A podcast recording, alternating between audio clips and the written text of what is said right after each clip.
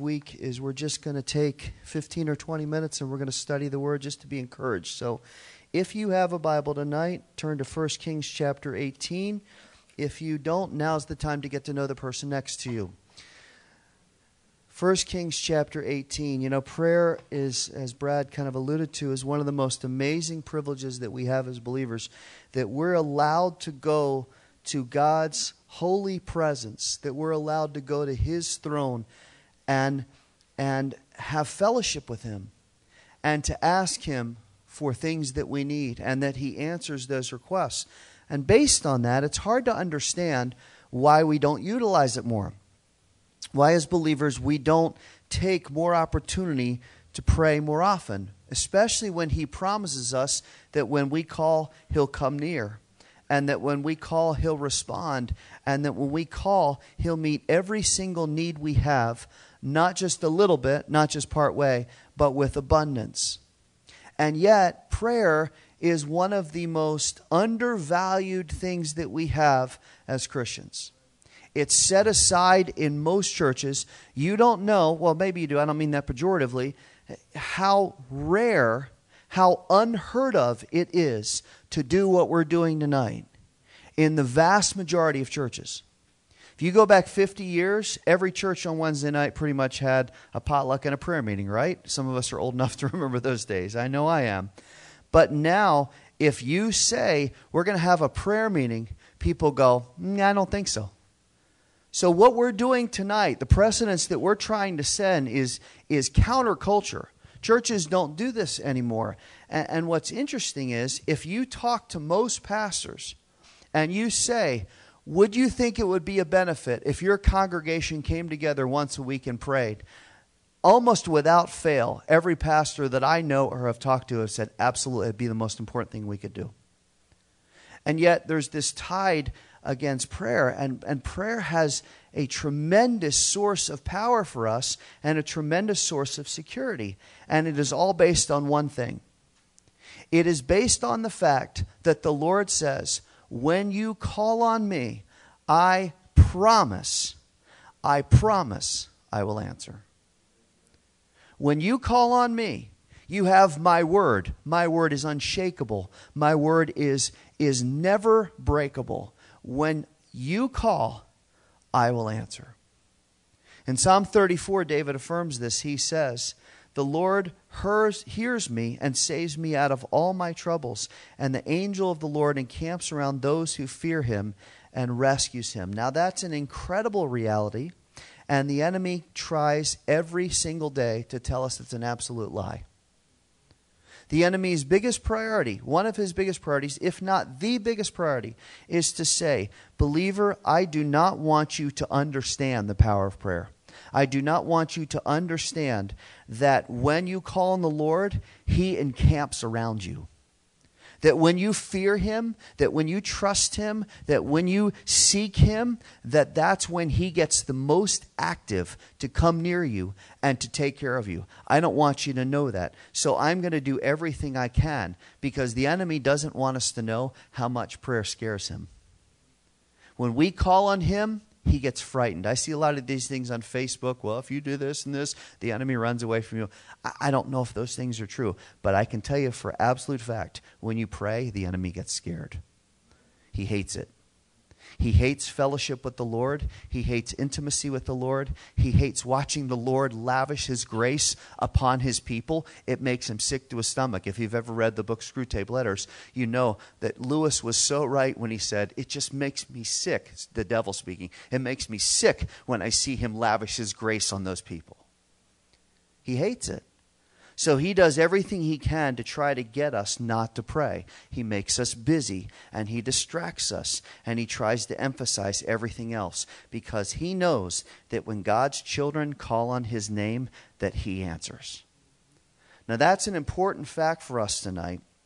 And the question that kind of rises up then is do we believe that as much as the devil does? Can you imagine that sentence? That we're actually in competition with the devil for how much we believe in what God says he'll do? I guarantee you that the devil believes tonight that when we call, God answers. That's why he fights it. But do we believe it? Do we believe it the way he does? Now, part of the challenge for us is that the Lord doesn't always answer in the way that we might expect. If we had our way, human nature says, I wish the Lord would just verbally speak to me like he did in the old days. Remember? Moses went up in the mountain and he met face to face with God. Wouldn't that be cool? Little intimidating, right? But it would be cool to walk into the place tonight and God's presence comes down physically and, and visually into the room and he starts talking to us. That would be really cool. Or, or let's just, let's make it easier. If, if God, you know, wrote on the wall, okay, uh, Paul Rhodes, here's what I have for you this week. Here's what I'm doing. Here's how you know to trust me. Here are the things that I'm going to produce in your life. You go, oh, that's awesome. In fact, I was talking to Donna this afternoon in the hospital, and I said, I said, Donna, I'm not trying to be trite, but the Lord's trying to teach you guys something. I don't know what it is, and it's it's wild, but He wants something from you. He wants you to learn something. And she looked at me and she said, I just want to know what it is. And I thought, that's exactly what we're studying tonight. I just want to know. Lord, just tell me. That's reasonable, right? We all have had that feeling and we'd love to know exactly what He's going to do. We love when we call for Him to answer clearly, concisely, quickly, and, and if we could help it in line with our will. That'd be, that'd be wonderful. But that's not the way God always works. And part of the maturation process is realizing that He does answer prayer, but the way He answers it sometimes is designed to teach us about His character, or about His ways, or about His plans, or about us. And the variance in the way God answers prayer sometimes is really evident here in these two passages we're going to really briefly look at tonight in 1 Kings 18 and 19 because the Lord responds to Elijah when he prays. The Lord responds in two completely different ways. Both of them are powerful, but both of them have a different tone and a different purpose. Now, we know the account, I hope, of Elijah and the prophets of Baal and Carmel. How many know that story pretty well? All right? Most of us. I'll summarize for those that don't. The nation's in deep rebellion, Israel. Um, they have wandered away from the Lord. They're worshiping idols far more prevalently than they're worshiping God. The king at this point is Ahab, his lovely bride Jezebel. They are the epitome of everything that's wrong about Israel. They're evil and they're ungodly. And God has said, I'm so disgusted with Israel that it's not going to rain for three and a half years. Drought always being a symbol of lack of blessing. Anytime you see rain, it's the blessing of God in Scripture. Anytime you see drought, it's a sign that God's taken his hands off. So for three and a half years, God takes his hands off of Israel and says there's not going to be a drop of rain. Now, Elijah at this point is really the lone prophet for the Lord.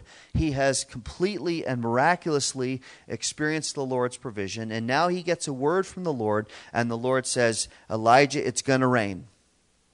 After three and a half years, now I'm sending rain. But something needs to happen first. You need to gather all the people together, and we're going to call the people out. We're going to ask them, Who do you want to serve? Because for years, my nation has turned against me. So they have a contest. They build two altars on the top of Mount Carmel, and the prophets of Baal have one altar, and Elijah has the other one. And Elijah stands before the people and he says, Here's the deal. Whoever's God sends fire from heaven to consume the sacrifice. That's the real God. So I'll let you guys go first. Pretty sure of the outcome. He, he can confidently say, Knock yourselves out, kids. Go ahead. You, you dance around, cut yourself, cry out to Baal, do whatever you want. But you've got to produce fire from heaven. Now, this is the spiritual tipping point. If the people at this point don't get this right, then all bets are off. If the people don't get this right, then God may remove his hand even further and it may accelerate his discipline. But if they will turn back to the Lord, God's mercy and his grace is ready. So Elijah is calling them to make a decision. He's calling them to take a stand before the Lord, which was not where their hearts were. And there's a spiritual principle we've got to get tonight. When we don't take a stand for the Lord and we don't take a stand against sin, it not only puts us in a, in a vulnerable position, but it also precipitates spiritual decline to those decline to those that are around us. I'm glad the youth are in here tonight because this really is applicable for you guys. That if you don't take a stand for the Lord, and I'll talk to the adults in a minute, if you guys don't take a stand for the Lord and against sin, not only will you struggle spiritually, but those around you will also struggle spiritually. Adults, is that true? Is what I said just true? Same thing applies to us. That if we're not taking a stand, if we're not being bold for the Lord, if we're not saying sin has no place in our lives, then not only will it affect our walk, but guess who it'll affect? Our kids and our coworkers and our church and people around us because they're going to be looking at us and saying, Why are you giving in? I thought you were a Christian. And that's exactly where they are. Uh, Israel never got that connection. They constantly failed to understand that their worst enemy was not the Philistines, and it was not the Amorites, and it was not the Moabites, and it was not the Canaanites. Their worst enemy was them. Because they did not take a stand. They were spiritually calloused. They were carnal. They had no conviction. And that led to a collective spiritual weakness that drugged them down and invited the discipline of the Lord. Okay, so let's get to our account here. The contest at Carmel now, because of that, has two purposes. And both are directed at those who at this point are not or not supposedly unbelievers. These are God's chosen people. So there are two purposes why God allows this. First is to call the people out of their sin and to worship and their worship of substitute gods. He says, We're doing this because we're going to call you out. And are you going to really follow these gods, Baal and Asherah and all these other gods that you've created? Or are you going to worship the Lord? Now, the drought had heightened people's awareness of that rebellion. The drought had brought to mind that Israel was far away from the Lord. And it had gotten so bad that not only were the people worshiping Baal and Asherah, Asherah was like a, a pole in the wilderness where they did all sorts of depraved things, and Baal was just an idol, a statue that they worshiped. So the people are not only worshiping Baal and Asherah, but now they're starting to hunt the prophets of the Lord. And the prophets of the Lord, it tells us in the chapter before, are basically hiding in caves. They're scared for their lives because the people have become so carnal. And not only are Israel and Judah divided, but now Israel, which is the ten tribes, starts to split in half itself. And at some point in the chapter before, they have two kings, and both of them are evil. So you have Judah, which is two tribes, you have Israel, which is ten, and Israel is divided into two, and both kings are evil, and the people are taking sides, and along comes Ahab. And Ahab brings everybody together, but not in a good way, because Ahab is called the most evil king who's evil than all the other kings. So there's no moral compass. There's nobody standing for the Lord other than Elijah. There, there's, there's no leaders that are doing the right thing. The, the religious leaders are hiding, and essentially nobody's worshiping Jehovah. So God says, we've got to we've got to call you out of sin. You've got to make a decision. And second, I want to confront anyone who believes in anything other than me. Because when God calls us out of something, he calls us to something. And man, throughout the centuries and throughout the generations, has always looked for alternatives to the true God. And this is one of the most obvious examples in history. I've always studied this passage as one of my favorite passages in Scripture, and I've always just kind of taken it for granted. And Elijah calls a contest, and everybody gathers together. It's really cool, and they got the altars, and he pours water, and fire comes down from him, and all that. But it struck me as I was studying this passage again, the fact that they even needed a concept was ama- a contest was amazing after all the Lord had done for them, after all the ways he had been faithful, after David's kingdom, after the temple in Jerusalem, after how God had blessed them, the fact that there is a contest to challenge the people will you follow the Lord or not? shows the depth of their sin and the depth of their self worship. But God's not indifferent at this point. He never is. How many know God's never indifferent? Even to the worst sinner who I was and who you were and who you were and who you were. We were all the worst sinners. God's never indifferent. He is always willing to come with his grace and mercy. So while there's only one guy, Elijah, there's only one guy who's standing for the Lord. That's all God needed. Not because he was dependent on Elijah and his strength and his courage and his power. God didn't need Elijah's help at all, but Elijah was willing to stand and Elijah was willing to pray. And he becomes the catalyst for the work of God which is unleashed through prayer. Let's read what happens chapter 18. That's a that's at least half the message, so don't worry, that's not just the introduction. It says, let me find the right verse here. Chapter 18 verse 29. When midday was past, they raved until the time of the offering, but there was no voice. I love the next lines. No one answered, and no one paid attention, speaking of the gods that they're crying out to. Then Elijah said to all the people, Come near to me. So all the people came near to him, and he repaired the altar of the Lord, which had been torn down. Elijah took twelve stones according to the number of the tribes of the son of Jacob, to whom the word of the Lord had come, saying, Israel shall be your name.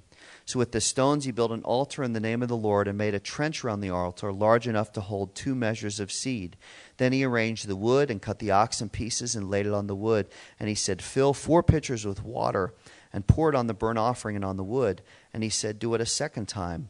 And then he said, Do it a third time. And the water flowed around the altar and also filled the trench with water. The time of the offering of the evening sacrifice, Elijah the prophet came near and said, O Lord, the God of Abraham, Isaac, and Israel, today let it be known that you are God in Israel, and that I'm your servant and have done all these things at your word. Answer me, O Lord, answer me, that this people may know that you, O Lord, are God, and that you have turned their heart back again. Then the fire of the Lord fell and consumed the burnt offering, and the wood, and the stones, and the dust, and licked up the water that was in the trench. When all the people saw it, they fell on their faces and said, The Lord, He is God. The Lord, He is God. Now, very quickly, I want to show you two prayers that Elijah prays. The prayers that he prays are a couple days apart 48, 72 hours tops. And yet they are completely different in their attitude and their scope.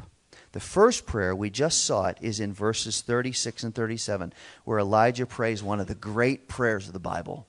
This is one of the awesomest prayers that anybody prayed. Notice in that prayer how absolutely, completely, unequivocally certain Elijah is of who the Lord is.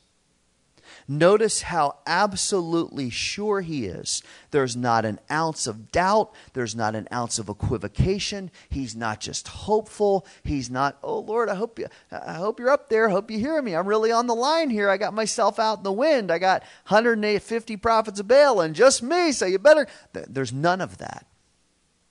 It is completely, absolutely certain that the Lord will immediately respond. Now we're told in James 1 to pray and to pray by faith without wavering. That's spoken in James 1 about praying for wisdom, but it really applies to all prayer. And Elijah's strength and confidence here, look back at the prayer, begins with acknowledging the faithfulness of the Lord in past generations. And then he says, Lord, we should have been worshiping you. We should have had you in the midst of what's going on. And, and we didn't. And Lord, I'm praying, not beating my chest, not going, look at me, I'm standing for the Lord. Lord, you're proud of me, right? Isn't this great, Lord? I am up here. Prophets of Baal, they made fools of themselves for six hours, but I'm here. And Lord, I'm telling you to I'm telling you to answer now because I stood for you. Is there any of that in his prayer? What's he call himself? He said, I'm your servant. And look at why he prays. He says, Lord, I want you to do something miraculous. And I'm asking you to do it because it will turn the hearts of the people. Lord, I'm your servant, and you clearly are God. And I am praying that you will work so you will turn the heart of the people. There are times when we need to pray and we need to ask the Lord to work in a way that can only be described as miraculous. Now, don't be nervous about that word. That's a Bible word, right? Don't be nervous about the word miraculous. It's not strange. It's not mystical. It's not ooh, over the top. Wow, we can't use the word miracle. I know it can be overused. But listen, there are times we need to pray for something miraculous. Because when the Lord does a miracle, almost without fail, here's why to either draw somebody to new faith in Him or to draw somebody that is struggling or cold in their faith to a deeper faith. God doesn't just throw around miracles. Well, part the Red Sea, and I'll bring manna from heaven, I'll bring fire from heaven, and I'll do this, and I'll do this, and I'll do this. I'll heal a leper, I'll heal a person who's dead, I'll heal the demoniac. I'll just do it for kicks to show off. It'll be great. Look at me, I'm God. He does miracles. Listen, this is so important. He does miracles so that people will trust in him. And that's what Elijah prays Lord, do this, not so I'm justified, not because it'll be really cool special effects, not because we're going to show those people how rebellious they've been, those stinking people. Lord, bring fire from heaven so the people would turn back to you. And that's exactly what happens. He prays, instantly fire comes down. Baal is proven as a fraud. Ahab's influence is weakened, and the people start to worship God as the true God. Now you say, All right, that's great, Paul. What does it have to do with me? How does that apply to our prayer because this is an account of something that happened thousands of years ago on some mountain in Israel that I'll never visit. So, why does that matter? Well, here's why it matters. One truth we need to understand tonight is that when we pray, we need to be unhesitant to call on the Lord to do a big work. We need to be unhesitant to call on the Lord to do a big work things that can only be attributed to Him. Things where when God answers, we go, That's the Lord. How, many know that's the Lord? There's, there's no other explanation. That could only be the Lord. We need to pray that way. And when we do, we need to pray, Lord, as a result of you doing this, would you draw people to yourself? We need to pray evangelistically because when God starts to work, God then will draw people to himself. And then we need to be ready to say, Oh, let me tell you what's going on here. This is so cool. God's working. And let me tell you how I know God's working because he's changed me. And because he's changed me, I recognize this. I want you to know it too because God is doing a work to draw you to him. Now, I don't know how often you and I pray that way. But we certainly need to pray more that way. Why? Why is this so important? Not only because we want people to come themselves, but because the alternative is bothersome. Turn over to the next chapter just for a moment. This is vitally important. We'll close with this. Without that mindset of prayer, without calling on the Lord that way, and saying, Lord, show your power so you'll show yourself, and so people will be drawn to you. If we don't pray that way, it is very easy for our prayer then to become self focused, even for the most faithful servant of God. This is in the next chapter. Look at chapter 19. Very quickly, let me summarize. God says it's going to rain. Elijah goes up on a mountain and he prays tells Ahab to go back to Jerusalem, goes up on a mountain, prays seven times, finally sees a little cloud shaped like a fist. And God says, Get down, go to Jerusalem because it's about to pour. And as he's running, it starts to pour. But here's the problem Jezebel, the lovely queen, hears about what's happened and how the prophets of Baal have been humiliated and then killed. And she puts out a hit on Elijah's life and says, By the end of tomorrow, you're dead. I'm taking you down and nobody doubted that she could do it. So Elijah, here's what he does. Look at verse 4 of chapter 19. He himself went a day's journey into the wilderness and came and sat down under a juniper tree and requested for himself that he might die and said, It's enough now, Lord. Take my life, for I'm no better than my fathers. The Lord ministers to him, sends an angel to him. The angel gives him some food and some water to sustain him. Elijah then runs 40 days more into the wilderness and he goes into a cave. You know the story, but let me just read it real fast. Verse 9. He came to a cave and lodged there, and behold, the word of the Lord came and said, What are you doing here, Elijah? He said, I've been very zealous for the Lord, the God of hosts, for the sons of Israel, forsaken your covenant, torn down your altars. There's a little edge to his voice here, and killed your prophets with the sword. And I alone am left, and they seek my life to take it away. Like God doesn't know this. Verse 11 So he said, Go forth and stand on the mountain before the Lord.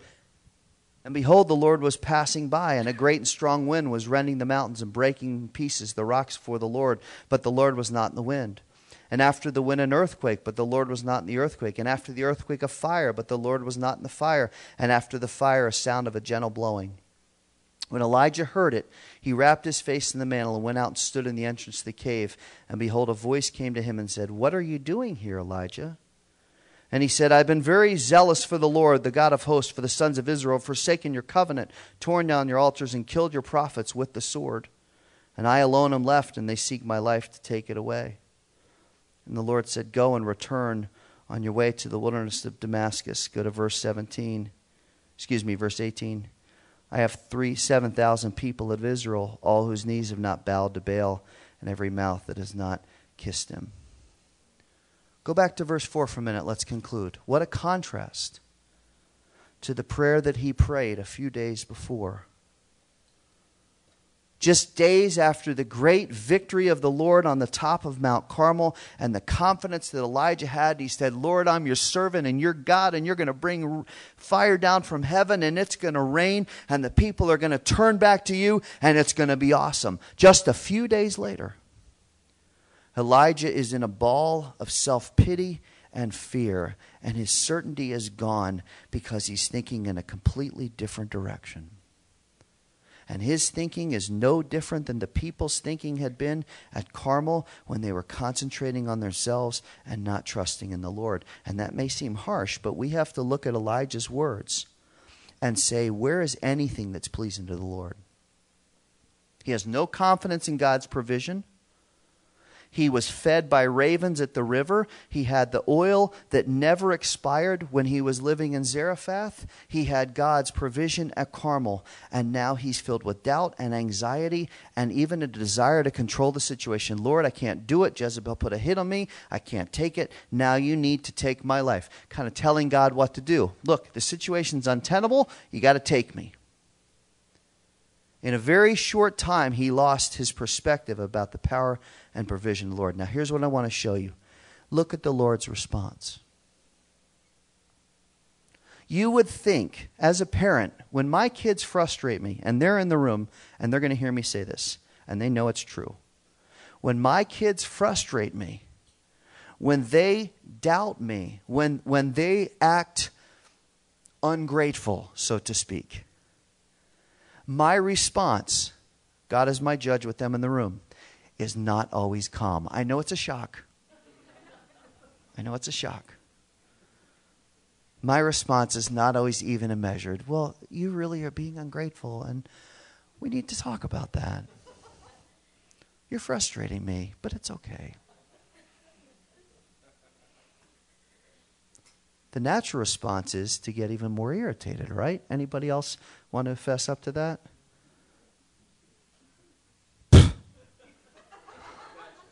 Thank you. Oh, I wasn't. I was just discussing with myself. Isn't it amazing the restraint that the Lord shows? Come on, this is good about the grace of God. Look at the restraint he shows. He feeds Elijah. Elijah keeps running. He goes up into a cave and he defends himself. I'm frustrated. I'm the only one. Have you seen what's happening? I'm the only one who's left. They've persecuted the prophets. I stood for the Lord. I'm irritated. God says, Go stand on the mountain. And there's a great wind, and there's an earthquake, and there's a fire, and then there's a gentle wind, and there's a voice. And the voice asks the same questions in verse 9 What are you doing here? The fact of the calmness of the Lord's response is important. Because where the fire at Carmel was powerful and almost violent in confronting sin, look how God confronts the pride of his children. He's very quiet and he's very calm. And when the Lord answers, I found this to be true in my life. When the Lord answers calmly and quietly to our prayers, it is time for us to get some perspective. His restraint is very powerful. And when God restrains himself and kind of talks quietly, like my kids know that if I'm frustrated and all of a sudden if I start to talk like this, I'm probably pretty serious. It's time to get down to business.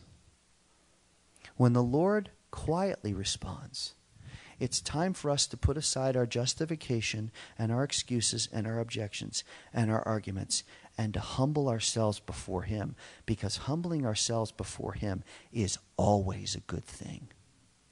What does he say in 2 Chronicles 7:14? If my people who are called by my name will do what? Humble themselves and what? Notice the order